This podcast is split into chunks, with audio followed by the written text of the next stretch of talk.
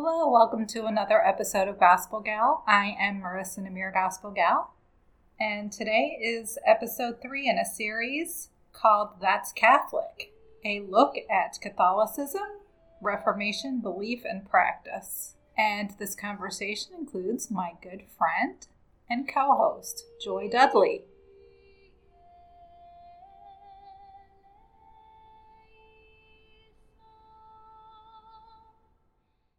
So, welcome back, Joyful.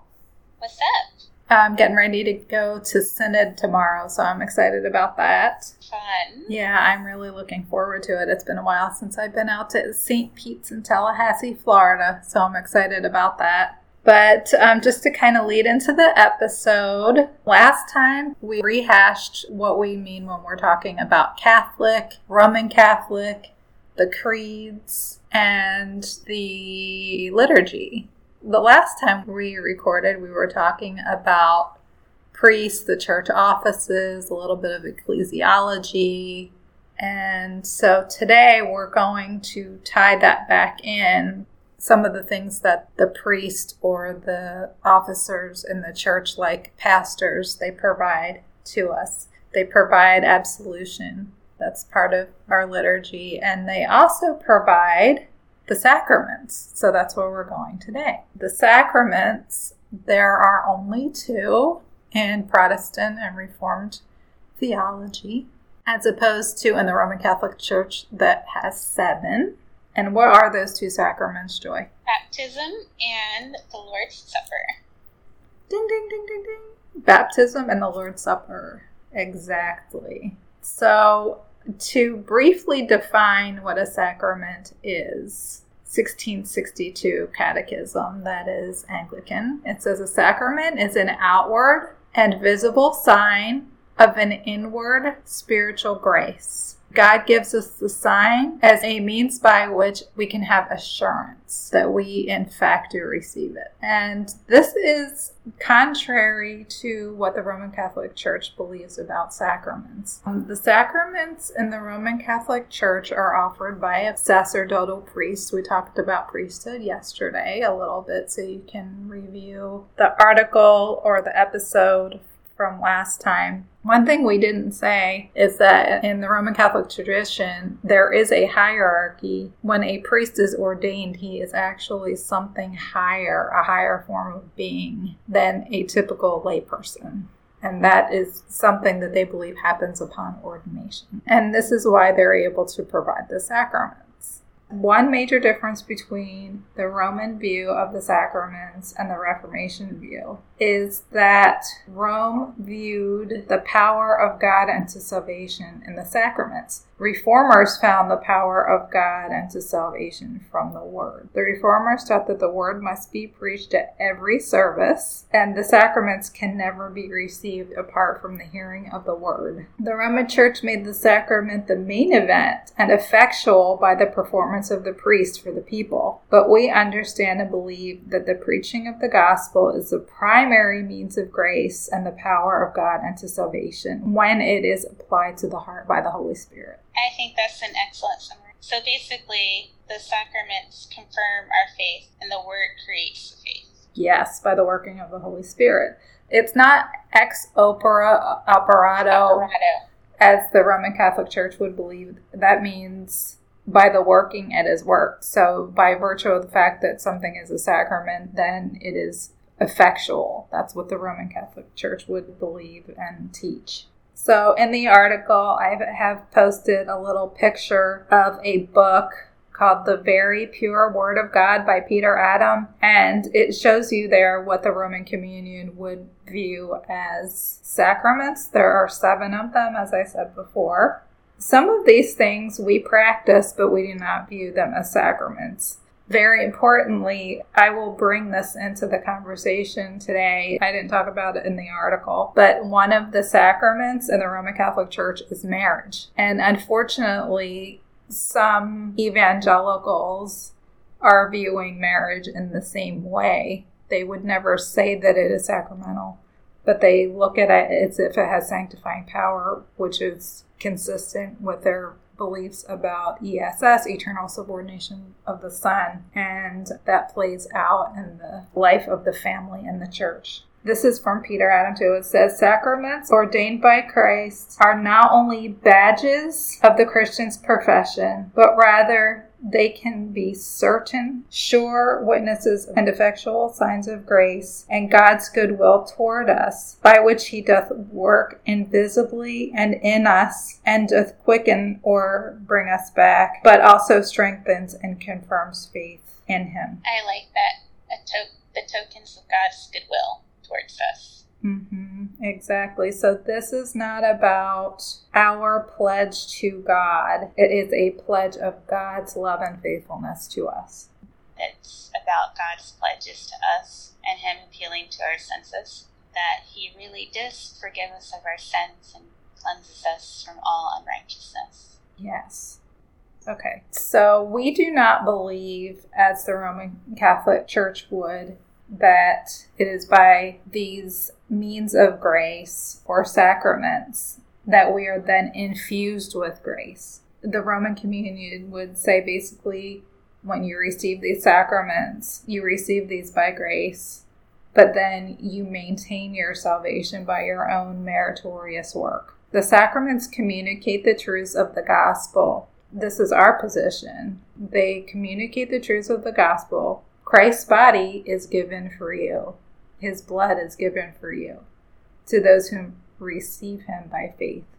Just as the word or the gospel is received by faith, so are the sacraments. John Fonbo, my pastor, always likes to say the sacraments are like neon signs flashing. Good news, good news. So, again, that is a distinction. We don't believe that these sacraments infuse us with grace, but that they proclaim God's grace. We get God's grace through all of our senses, through our ears with the hearing of the word, through our skin with baptism, because you know you get wet, and then through our mouth with the Lord's Supper. So I think that's really neat. A few weeks ago, we went to a conference where they were talking about the sacraments, and he made a comment about how kind and loving God was for him to kind of condescend and get down to our level and show us his love and kindness through things that we could that are tangible to us. So I always think that is pretty cool. That is that's very cool. John calls the Bible preaching of the gospel and the receiving, receiving of the sacraments baby talk. It's a way that God communicates to us in a very tangible way, and exactly. that that's really interesting. What you said about all the senses receiving God's love, His message of love to us. If you think about it, I have a new grandbaby, my first one, and if you know anything about child development. That's how children learn to bond with their parents is through those senses like touching smelling feeling tasting all those things. That's how they learn how to trust. It's interesting that this is how we learn how to trust the lord as well. Let's talk about specific sacraments now. We can talk about the Lord's table, otherwise known as the Lord's Supper, the table, the communion, the Eucharist. I would say that the Reformed tradition, there is a real presence of Christ in the supper, but it is different and not the same as what is meant by the Roman Church and Lutherans. So I like the way Ursinus contrasted our view from the Roman Catholic Church. And this is what he has to say.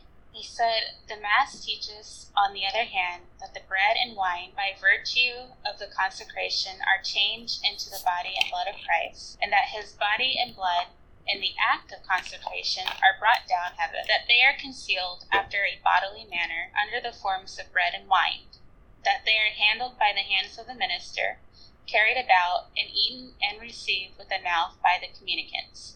These segments of the brain are opposed to the incarnation, the ascension, the intercession, and return of Christ to judgment, all of which are important articles of our faith, and also to the nature of sacraments, in which the signs must necessarily remain and not lose their nature, as we have already demonstrated. Basically, what Ursinus was describing was something called transubstantiation, which is practiced today in the Roman Catholic Church. When the minister consecrates it and it's supposed to turn into the body and blood of Christ. Which obviously we would see as a problem um, because Jesus' body and blood has been sacrificed once and for all on the cross and not being re sacrificed again. I also liked the other quote that Ursinus said about the spiritual presence of Christ in the supper. And this is what he has to say. He says, The Lord's Supper testifies to us, according to the articles of our faith, that Christ, as to his human nature, is now in heaven at the right hand of the Father, and not concealed under the accidents of the bread and wine, but that he exhibits to us in the supper his body and blood, to be eaten and drunk by faith, and engrafts us into himself by the Holy Ghost that we may abide in him and have him abide in us, as it is said, He that is joined to the Lord is one spirit. The bread which we break, is it not the communion of the body of Christ? We have such a high priest who is set on the right hand of the throne of the majesty in the heavens. For if he were on earth, he should not be a priest. So Ursinus make, and the Reformed, um, such as Calvin and Thomas Cranmer, make, make a big point about the fact that Christ is bodily ascended at the right hand of God, interceding for us. We do not partake in Christ's body and blood by mouth. We, we partake in his body and blood by faith. Yes, amen. And I love a bunch of things. I'm going to have to hit some of the points that Ursinus was making that you just read because I think they're really, really important in terms of us understanding what the communion is and also to understand how it happens as much as we can. I will agree with our Lutheran brothers and sisters that it is mysterious how it works, but not mysterious to the point where we have no understanding of what this means that this is Christ's body and blood. I think it's abundantly clear these are signs and seals. They are not actually Christ's body because we're not cannibals. It's important to point out, like you said, um, the first quote from Ursinus said that this transubstantiation brings Christ down. And our service, when we participate in communion, we say that we lift our hearts up to the Lord. That is, when we celebrate communion, there's somehow which we're transported in our heart to heaven, to where Christ is. That's our sacrifice of praise. I really like the way the Heidelberg Catechism again spells it out for us. I would like to read both question 76 and 78, where Ursinus basically distinguishes our tradition from the Roman Catholic view. And the question uh, 76 asks, What does it mean to eat the crucified body of Christ and to drink his poured out blood? Um, it means to accept with the believing heart the entire suffering and death of Christ in this way to receive forgiveness of sins and eternal life, but it means more. Through the Holy Spirit, who lives both in Christ and in us, we are united more and more to Christ's blessed body. And so, although he is in heaven and we are in, on earth, we are flesh of his flesh and bone of his bone, and we forever live on and are governed by one spirit, as the members of our body are by one soul. So, again, I think. Uh, this makes an appeal to our union with Christ by faith. Then Heidelberg Q&A 78 says, do, do the bread and wine become the real body and blood of Christ? Answer, no. Just as the water of baptism is not changed into Christ's blood and does not itself wash away sins, but is simply a divine sign and assurance of these things, so too the holy bread of the Lord's Supper does not become the body of Christ itself, even though it is called the body of Christ in keeping with the nature and language of the sacraments. Thank you. That's really good. Transubstantiation brings Christ down, and the purpose of it is to present Christ again as a sacrifice. One thing that distinguishes Anglican and Reformed tradition from Roman is this view, view of communion. We deny that it is a Mass that re-sacrifices our Lord, and we weekly hear this prayer in conjunction with the Lord's Supper. Almighty God and our Heavenly Father, who of thy tender mercy didst give thy only Son, Jesus Christ, to suffer death upon a cross for our redemption, who made there by his one oblation of himself once offered a full, perfect, and sufficient sacrifice oblation, and satisfaction. For the sins of the whole world, and did institute in his holy gospel, and in his holy gospel command us to continue a perpetual memory of his precious death until his coming again Hear us, O merciful Father, we most humbly beseech thee, and grant that we, receiving these creatures of bread and wine, according to thy Son, our Savior, Jesus Christ, holy institution, in remembrance of his death and passion, may be partakers of this most blessed body and blood. And that's from the 1662 Book of Common Prayer. Added by Thomas Cranmer, the architect of the Book of Common Prayer. What he's saying here in this prayer is in direct contradiction to the Roman Catholic Mass. This was a bold and clear proclamation of the finality of Christ's one sacrifice for sin as our high priest. Note the adjectives describing this atoning sacrifice. One, he repeats that twice in this prayer to make it clear we're not re sacrificing Christ. Christ's sacrifice was once. The adjectives here are one, full, perfect, and sufficient. It is this that we receive and celebrate in the Eucharistic service week after week. Can you describe what the word oblation means? Oblation is a thing presented or offered to God. That's just a dictionary definition of the word oblation. Obviously, it's one sacrifice, it's something that's offered to God. Christ's sacrifice. So basically, it's that idea that what Christ has done is sufficient and enough, and it does not need to be repeated. Indicate that it should be is um, blasphemy. Yeah, absolutely. One, full, perfect, and sufficient. Yep. That's how Thomas Cranmer described the sacrifice of Christ. Okay, so let me ask you a question, Joy. Is our view of the sacrament of Holy Communion Romanist? No. Thank you. I think both you and I go to a church where it's done every week. Yes. And praise God. Will, yes. And I will have to say that I am very grateful that we get the Lord's Supper every week. And it's awesome because it just reinforces the hearing of the gospel and now, after, because we usually receive it after our sermon, now we can have it confirmed in us through the tasting. It's beautiful. It is absolutely beautiful. One thing that happens sometimes in Anglican churches where it's more of a old, old style architecture of the of the church, the physical church building, you'll go forward to receive the communion and you receive it in either your open hands or sometimes in your mouth. Also, one of the services that I attended, I love how pronounced. There's just so much rich symbolism in the things that, that happen.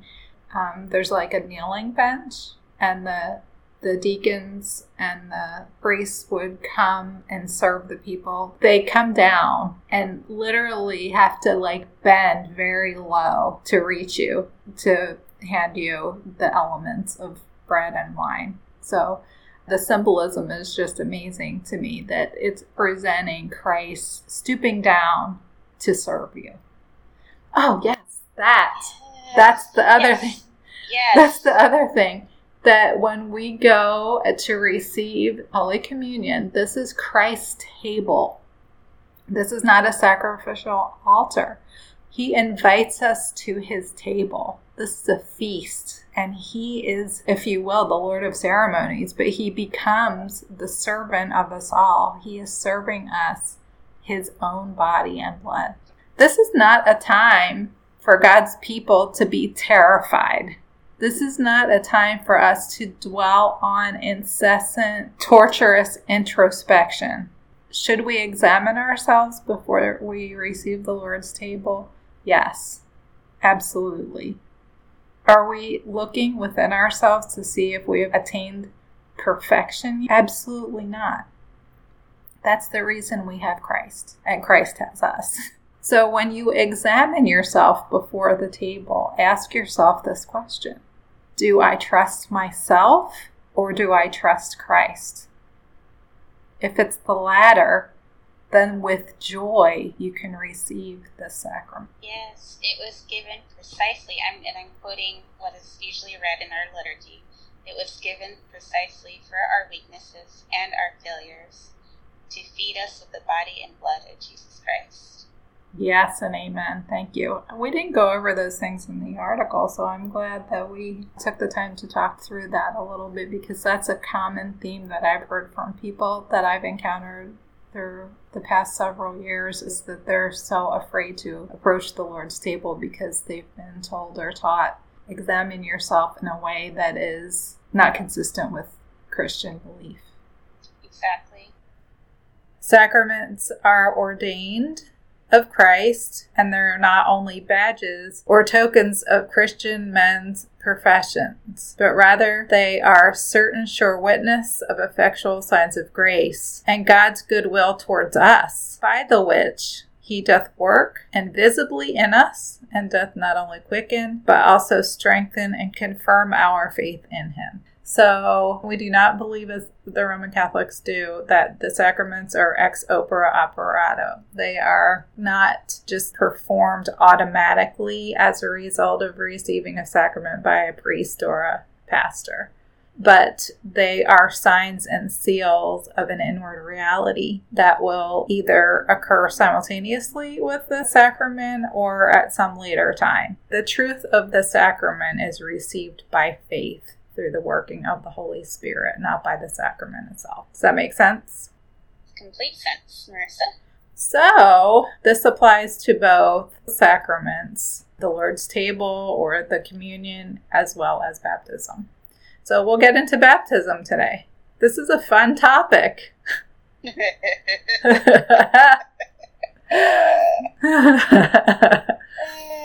I think it's fun. I think it's fun because there was a time at which I would have just said, you know, babies don't need to be baptized because they can wet themselves.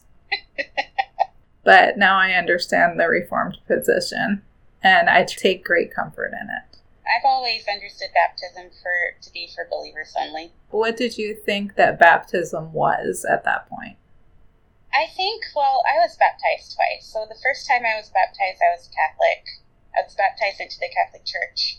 Um, and then I was probably about 18 or 19 at the time. I didn't really have any understanding of the gospel or the faith in general. I just did it because I thought it was what I was supposed to do. And then the second time I was baptized, I was baptized in more of a charismatic church, but I would think they would hold, hold to believers' baptism too. So I thought because I didn't have faith at the time of my Catholic baptism, I should do it again as a way to publicly profess my faith and as accordance with the obedience that God requires for for people who come to faith too.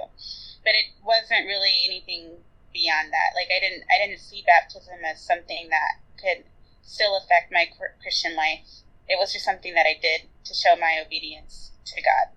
Yes, until probably about eight or so years ago, I believe that baptism was simply a profession of faith. And like you said, sign of obedience and submission to the Lord as you identify with Him with His baptism. So I wanted to distinguish between Roman Catholic baptism and the Reformed position on baptism. And I wrote this in the article. It says both Roman and Reformed baptism do share some common features.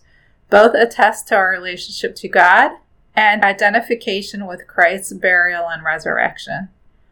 Both attest to a direct relationship to the church. Both are Trinitarian sacraments. Both are administered with water, pouring or sprinkling ordinarily. Both are administered to believers and to their children. But where we part ways on the sacrament is how the sacrament becomes efficacious to the recipient. William Perkins states this the difference is this. They, the Romanists, teach that the very action of the minister dispensing the sacraments, as it is the work done, gives grace immediately, if the party be prepared, as the very washing or sprinkling of water and baptism and the giving of bread in the Lord's Supper, even as the orderly moving of a pen upon the paper by the hand of the writer causes writing. So, it kind of sounds like it's ex opere operato. Exactly. By the doing it, it's done. By the doing, it is done. Yes, ex opere operato. So it's kind of like the priest or the person administering the sacrament has some magical power to instantaneously cause that to happen. I would like to ask if you can clarify what it means to be efficacious. Effectual. Effectual. In other words, what causes what? So I guess in the Roman Catholic view, by just them doing the, the baptism, the baby is kind of cleansed from their original sin. Yes.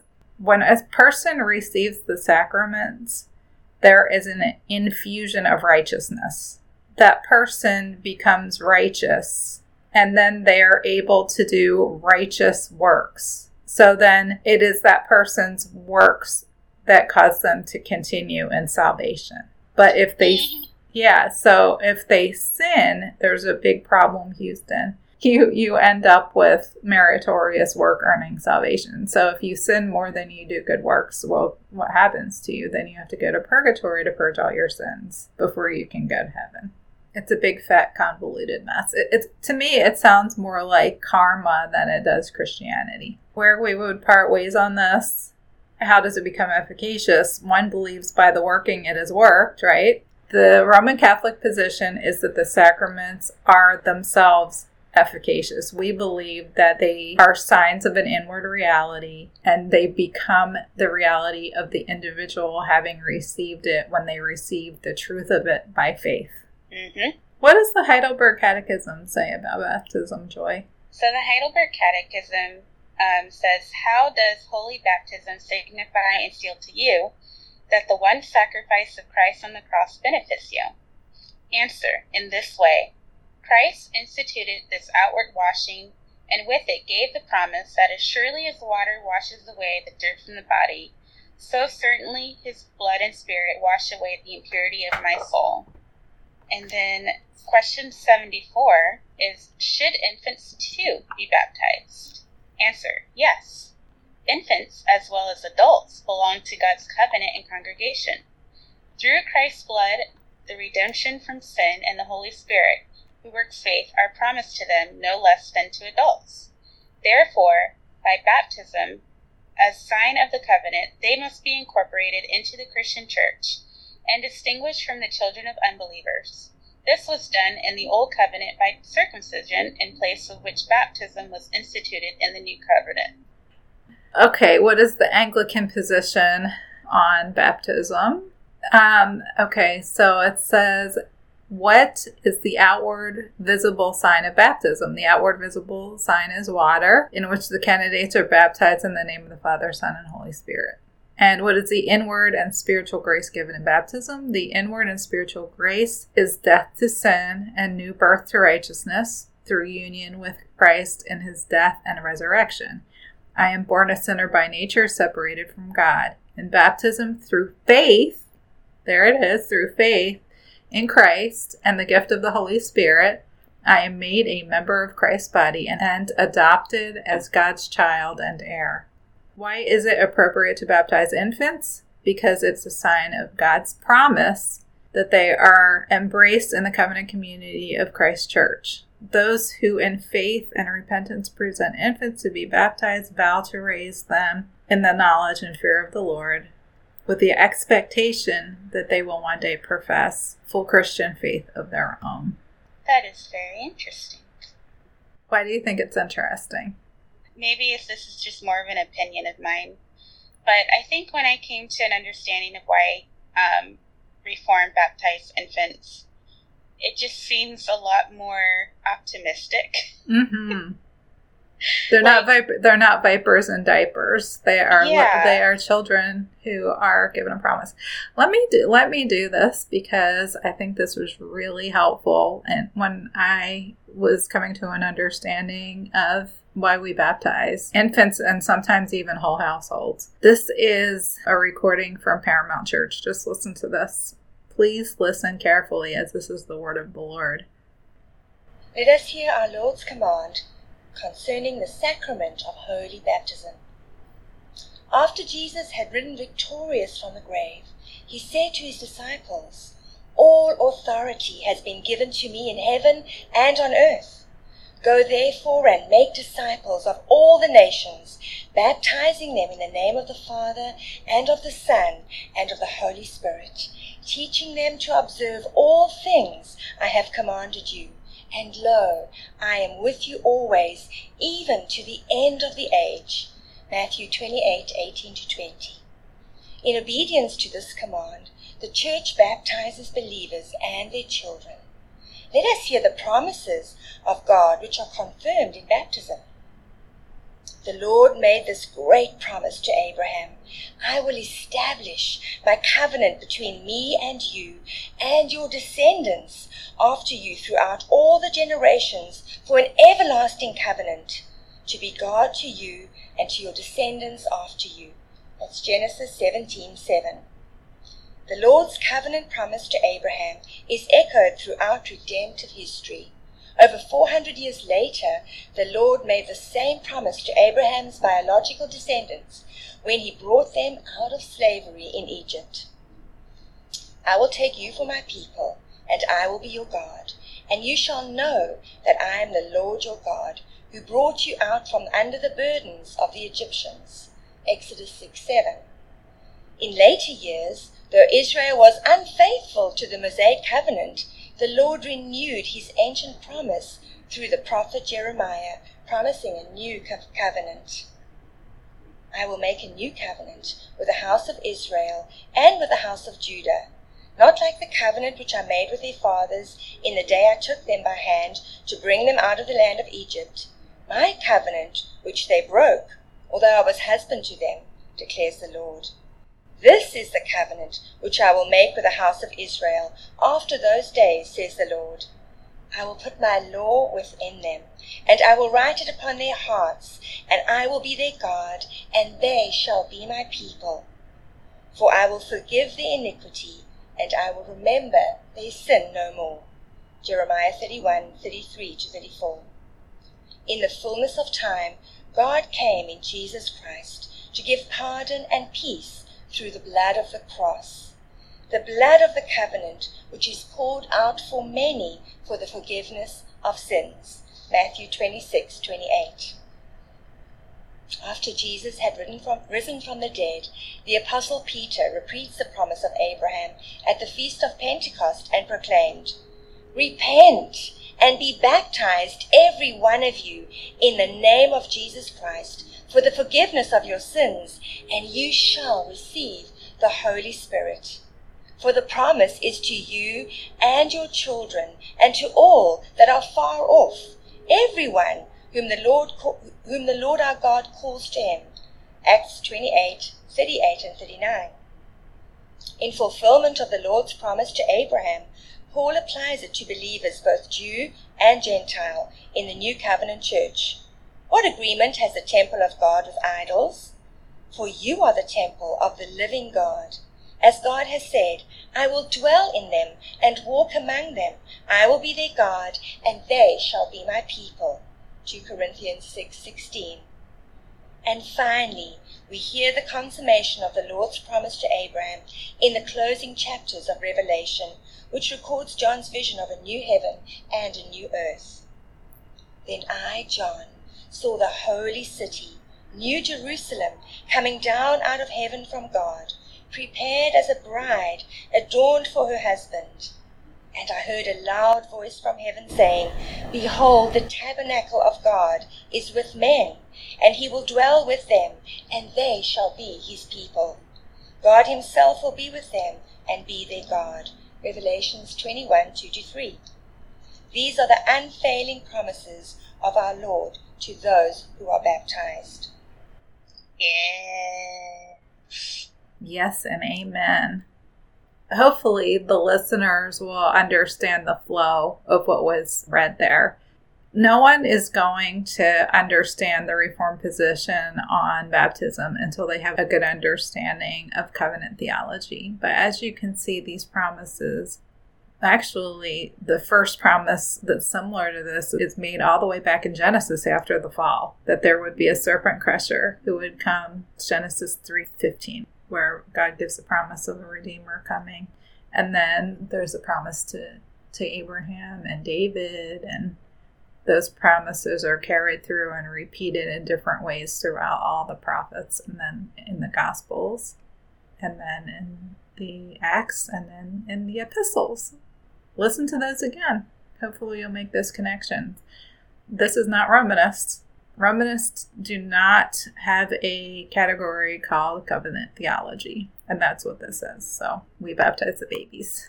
Marissa, yeah. how I guess another question that I have is what role does baptism play in the Christian's day to day life? Actually, one of the nice things that I really enjoy about Anglicanism, and I don't know if you guys do this in your Reformed church or not, but we have our baptismal font at the entrance to the church. So every time you pass by to go into the church, you can dip your fingers in the waters. Just like we repeatedly will taste the Lord's Supper, we can feel the waters of baptism every time we go into the church. But it reminds us of our baptism. It reminds us that our sins are washed away for Christ's sake. So that's why you might hear Reformed people saying, Remember your baptism. When they're encouraging people to remember the gospel, it's saying the same Remember, right. remember what Christ has done for you. Right. Remember that you are now buried with Christ and risen with Christ in newness of life. So that's very much what it's saying. Mm-hmm. What we're saying when we say remember your baptism. That it's like remembering who you are, your identity. Your identity, yes. And identity is so important in our culture. Well, we have an identity. We've always had an identity as God's people. We know who we are. We just have to be reminded. Constantly. Mm-hmm. I did want to encourage the listeners and the blog readers to refer to R. Scott Clark again on Heidelblog. He has an article, but it is important in the respect that he is bringing into the conversation the reformers if you think that, that the Reformed position on baptism is Roman Catholic, then you need to consider the Reformers. His article is called Is Infant Baptism a Roman Catholic Holdover? He's basically discussing, you know, these men, Cranmer, Luther, Ursinus, if you've read these people, Calvin, they are not cowardly individuals. They they were threatened life and limb because of the differences of opinion that they were taking against the Roman Catholic Church and the Roman Catholic position. So there's no reason why they would have retained something as significant as baptism to appease the Roman Catholic Church. Think that one through. And then also another good resource is um, John Fonville's most recent sermon called Little Ones to Him Belong. He gives an excellent, excellent, thorough but concise teaching in one sermon that explains infant baptism. A book to read if you don't understand covenant theology yet from a reform perspective is Brown and Keele Sacred Bond. Sacred Bond by Brown and Keele. Great book. Also, I think if you also want a, another um, good good kind of overview of the Reformed perspective on baptism, uh, J.V. Fesko's Water, mm-hmm. Word, and Spirit is really good too. Yes. Thank you for that recommendation. Just a personal story. So when I joined my church, uh, they they asked if you've been baptized, and of course, I told them I was baptized twice, and um, I just found it very curious that they um, accepted my my first baptism over this the second one. So I guess now when I remember my first baptism, even though I didn't have like an understanding of the gospel at the time, it kind of see it as like God kind of um, marking me and and making those promises to me even before. I don't know. Does that does that make sense? Yes. And it's kind of like a way that I remember my baptism because it's like, oh wow, like the Lord really did did call me to Himself there, mm-hmm. and now I have my Trinitarian baptism to kind of look back as a sign and seal of that reality. Yes, one of the things that John likes to bring up when he's discussing infant baptism or household baptism, the Apostle Paul, in his discussion about the Jews, he says to what benefit is it that the Jews had the promises? He says, much in every way. But think about how the Jews received the promises prior to Christ's coming. All the Jews, everyone in their community received these promises. But how did they receive them? They received them by faith, just as we receive the promises by faith. So, when you're thinking about a child, you might think, well, how does this benefit a child to receive baptism? Well, it benefits you the same way that it would benefit you as if you received it when you were an adult. This is about God's promises to you. They are not about your promises to God and you have these promises that may be received instantaneously when you receive the sacrament, or it may be when you receive them later on when you when the Lord gives you the faith to receive it. It's, it requires faith in order to actually receive and have those promises appropriated to you a baby doesn't understand the logistics or anything about being a person's child, but they still have a birth certificate. That's how we can view baptism. There are benefits associated with that. So, in this episode, you can see well the Reformation sacraments are not Roman. Thank you for joining another episode of Gospel Gal. We hope that this episode has been encouraging and informative. We invite you to listen again for more episodes on this important topic, where we're showing that our Reformation beliefs and practices are not Romanist. In the meantime, please like, subscribe, and share these episodes with your friends and family. We love knowing that you are enjoying the gospel and sharing it with your friends. So please do that, and we look forward to talking with you again next time. Gospel blessings.